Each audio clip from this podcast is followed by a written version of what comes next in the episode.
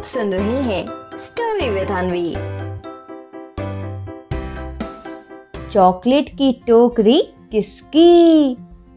एक बार की बात है, ढोलकपुर जंगल में रुस्तम शेर ने सभा बुलाई।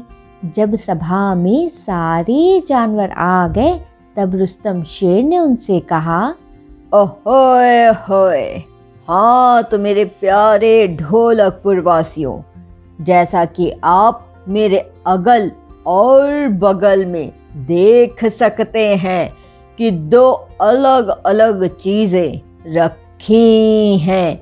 मेरे बाएं तरफ एक भारी वज़न रखा है और मेरे दाएं तरफ ये चॉकलेट से भरी टोकरी रखी है। हा हा हा हा। तो भाई, अब यहाँ होने जा रहा है एक मुकाबला। जिसने भी ये भारी वज़न उठा लिया उसको ये चॉकलेट से भरी टोकरी इनाम में मिलेगी। हा हा हा हा।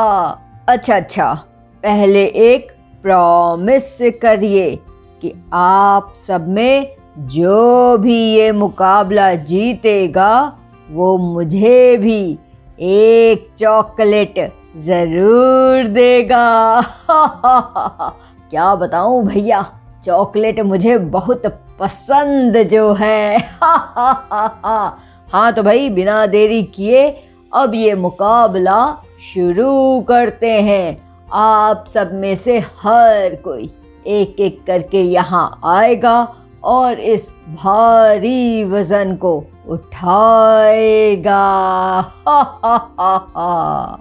और फिर इसके बाद एक एक कर सभी जानवर आते हैं, लेकिन जब कोई भी उस भारी वज़न को नहीं उठा पाता तब उन्हें देखकर गज्जू हाथी ज़ोर ज़ोर से हंसते हुए उनका मजाक उड़ाने लगता और बोलता, हा हा हा, मेरे जैसा इस पूरे ढोलकपुर जंगल में कोई नहीं है। ये वज़न तो सिर्फ और सिर्फ मैं ही उठाऊंगा। और फिर इस तरह से आखिर में मोंटी बंदर, गज्जू हाथी और चंपा लोमड़ी ही बचते हैं। इसके बाद उन तीनों में सबसे पहले मोंटी बंदर आता है और वज़न के पास पहुंचकर कहता है, हाँ, वजन देखने में तो बहुत भारी लग रहा है, लेकिन कैसे भी करके मुझे इसे उतारना ही होगा। वो क्या है ना, मुझे चॉकलेट बहुत पसंद है और कैसे भी करके मुझे इनाम में ये चॉकलेट चाहिए ही चाहिए। और फिर ऐसा कहकर वो वज़न उठाने लगता है, लेकिन बहुत बार कोशिश करने पर भी जब मोंटी बंदर वज़न नहीं उठा पाता तब फिर गज्जू हाथी उस पर ज़ोर ज़ोर से हंसने लगता है और हंसते हुए कहता है, हो हो हो हो हो हो, अरे मोंटी, तुमसे इतना भी काम नहीं हो पाता। तुम तो पूरे बेकार हो, बेकार। अभी मुझे देखना कैसे एक बार में वजन उठा लूंगा। और फिर ऐसा कहते हुए गज्जू हाथी वजन के पास पहुंचता है और जब जैसे ही वो वजन उठाने की कोशिश करता है, फिर तभी वजन के भार की वजह से गज्जू हाथी खुद को संभाल नहीं पाता और धड़ाम से नीचे गिर जाता है।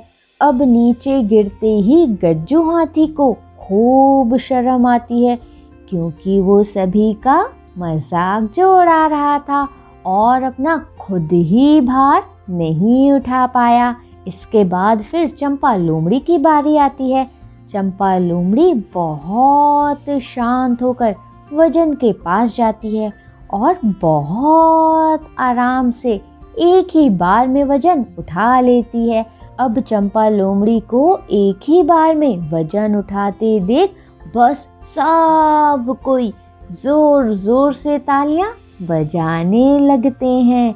इसके बाद रुस्तम शेर उन सब से कहता है, ओहोय होय, वाह भाई वाह, मज़ा आ गया। अरे भाई, मुझे तो लग रहा था कि इस वजन को गज्जू हाथी ही उठा पाएगा, लेकिन गज्जू हाथी तो सबका मजाक उड़ाने में ही बिजी था। तभी शायद जब उसकी बारी आई तब वो अपना पूरा ध्यान नहीं लगा पाया। क्यों गज्जू हाथी, यही बात थी ना।